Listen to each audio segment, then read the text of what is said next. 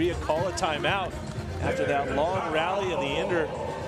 한국 여자 배구 국가대표팀은 현재 불가리아 소피아에서 열리는 2022 발리볼레이션 리그에 참가 중입니다.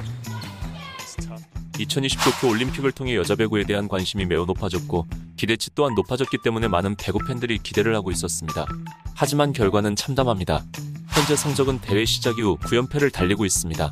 이 경기는 전 세계에서 16개 팀이 참가하며 한국은 세계 랭킹 14위이기 때문에 초청되었습니다.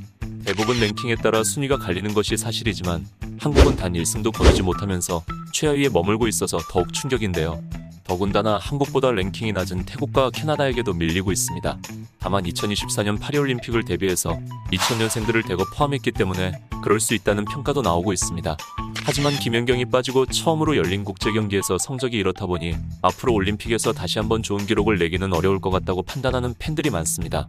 한편 국가대표에서는 은퇴했지만 여전히 현역 선수로 활동하고 있는 김연경 선수가 국내 리그로 돌아온다는 소식이 들리면서 국내 배구 팬들을 설레게 하고 있습니다. 흥국생명에 따르면 구단과 김연경은 21 프로배구 최고 대우인 7억 원으로 계약을 체결했다고 밝혔는데요. 국내 팬들에게는 당연히 좋은 소식이지만 김연경에게는 안 좋은 기억이 있는 흥국생명에 어쩔 수 없이 들어온 걸로 보입니다. 여기에는 김연경과 흥국생명의 끈질긴 악연이 있는데요. 지금부터 김연경과 흥국생명의 악연과 김연경이 흥국생명으로 복귀할 수밖에 없는 이유에 대해서 알아보겠습니다. 김연경은 고등학교를 졸업하고 흥국생명에 입단하면서 신인상 및 MVP를 휩쓸었고 대한민국 최고의 선수로 자리 잡게 됩니다.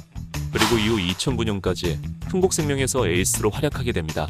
고지어 김연경의 실력은 국내뿐 아니라 해외에서 인정받게 되면서 대한민국 여자배구 최초로 일본 리그에 진출하게 됩니다. 이때 여자배구 규정상 흥국생명에서 5년간 뛰어야만 FA 자격을 얻을 수 있었기 때문에 김연경은 흥국생명 소속 임대 선수로 일본에서 활동합니다. 그리고 일본 리그에서 최고의 실력을 인정받고 곧 세계 최강 터키 리그의 러브콜을 받게 됩니다. 2011년 김연경은 터키의 페네르바우체와 계약을 체결하고 한국 여자 배구 사상 최초로 유럽리그에 진출하게 됩니다. 터키 리그는 유럽뿐 아니라 세계 최고로 인정받고 있었기 때문에 김연경의 터키 진출은 파격적이었습니다. 더불어 김연경은 팀 내에서도 에이스로 성장하면서 터키리그 내에서 입지를 굳히게 됩니다. 1년간 터키리그에서 활동하던 김연경은 또다시 터키리그와 재계약을 협의했고 이때 흥국생명에게 이적 동의서를 요청했지만 흥국생명이 거부하는 사태가 발생합니다. 흥국생명은 김연경이 여전히 흥국생명 소속이며 임대 선수로 터키에서 뛰어야 한다고 주장했으며 김연경은 흥국생명 소속으로 5년 넘게 뛰었으니 이적할 수 있다는 주장이었습니다. 이때 여자 배구에서 해외 진출에 대한 규정이 없었기 때문에 사실상 흥국생명이 배려해주면 논란이 되지 않을 일이었습니다.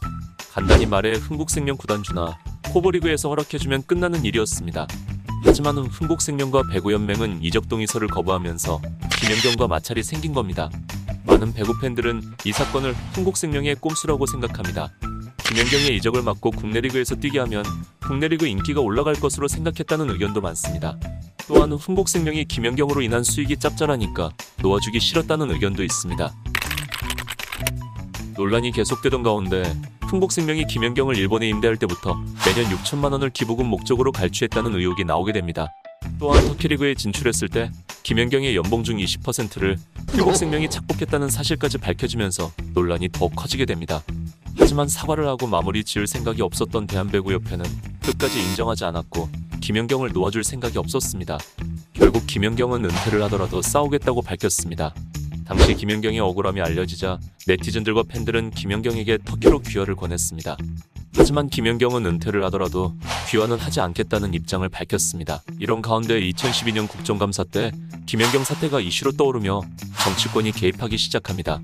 물론 정치인들의 인기를 위한 쇼라고 해도 당시 김연경에게 큰 힘이 되었고 결국 2012년 10월 22일 대한배구협회는 김연경에게 1년 기한의 국제이적 동의서를 발급합니다. 하지만 단지 1년짜리 동의서에 불과할 뿐이라서 김연경의 신분이 자유계약 선수가 되는 것은 아니었기 때문에 깔끔한 마무리는 아니었습니다.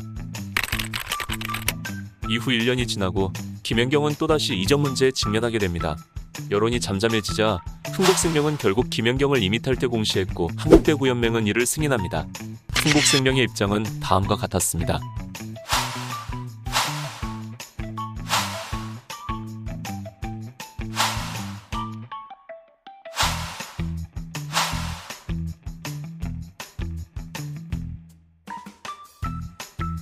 말 그대로 굽신거리지 않으면 터키리그에서 못 뛰게 하겠다는 입장을 밝힌 겁니다.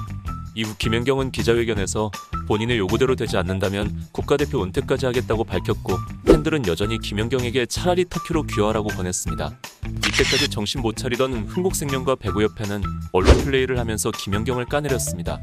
이후 김연경이 인터뷰에서 밝힌 내용은 더욱 대단했습니다. 김연경은 한국배구협회와 대화를 하기 위해 에이전트와 변호사를 대동했지만 협회에서는 이 조력자를 빼고 김연경과 직접 대화를 하자고 했습니다. 그리고 협회 관계자는 조력자가 없는 김연경에게 폭언을 했다는 의혹까지 제기됩니다. 결국 억울한 사정을 알고 있던 페네르바체에서 국제배구연맹에게 지속적으로 어필하면서 국제배구연맹은 김연경의 손을 들어주게 됩니다. 2013년 9월 10일 국제배구연맹에서 김연경에 대해 내린 최종 결정은 다음과 같습니다.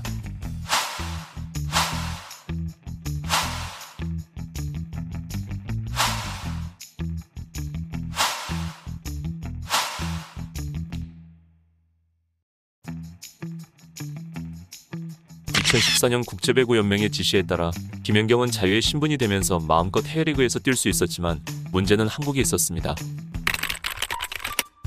그리고 2020년 도쿄올림픽을 앞두고 김연경은 흥국생명으로 복귀하게 됩니다. 앞서 판결에서 김연경은 국제무대에선 자유계약 신분이 맞지만 국내 리그에서는 여전히 흥국생명에서 5년을 채우지 못했기 때문에 자유계약 선수가 아니었습니다.